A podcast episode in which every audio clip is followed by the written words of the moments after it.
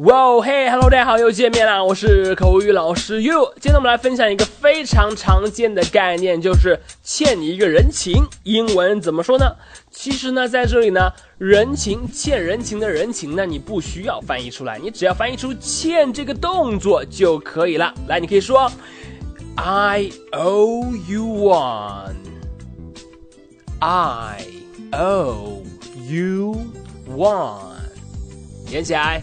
I owe you one. I owe you one. 它就可以表示，哎，我欠你一个，我欠你一个人情。其中的这个 o w e o w e 作为动词呢，它念作 o o，它的意思呢是表示欠。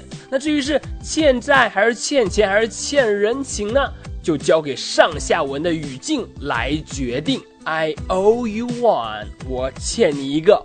好，我们来看一下例句。第一句，Thank you so much for the help. I owe you one. 哎，非常感谢你的帮助，我欠你一个人情。Thank you so much for the help. I owe you one. 我欠你一个人情。在这里呢，因为既没有向你借东西，也没有借钱，所以呢，I owe you one，欠你的只能是人情了，对不对？再来一遍。Thank you so much for the help.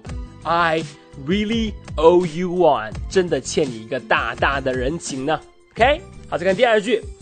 It's my treat this time. 今天呢，算我请客，因为呢，I owe you one from yesterday. 因为呢，昨天我欠你的，昨天可能是你请，我没带钱，就你你掏的钱，所以呢，It's my treat this time.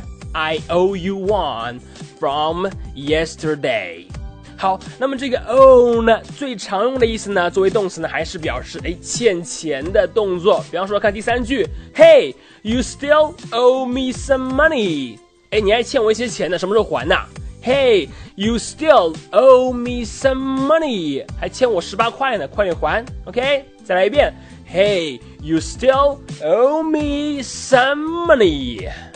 好的，这就是欠人情和欠这个动作的英文表达了。你可以说 I owe you one，我欠你一个。至于具体欠什么，看上下文来决定。那么这个 owe owe o w e 作为动词表示欠，欠债、欠钱、欠人情，看上下文决定。你了解了吗？